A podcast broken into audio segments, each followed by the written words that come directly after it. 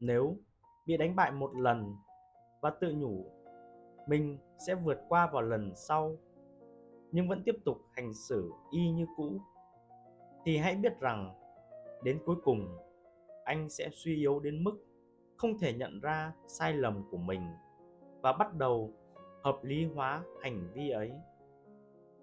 Trích những bài học của epictetus. Chúng ta thường có những lối mòn tư duy.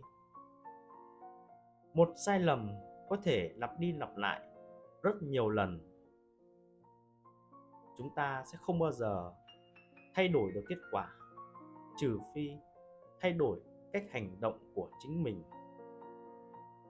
Hãy biết rút kinh nghiệm và cân nhắc phương án hành động sao cho phù hợp nhất, hợp lý nhất.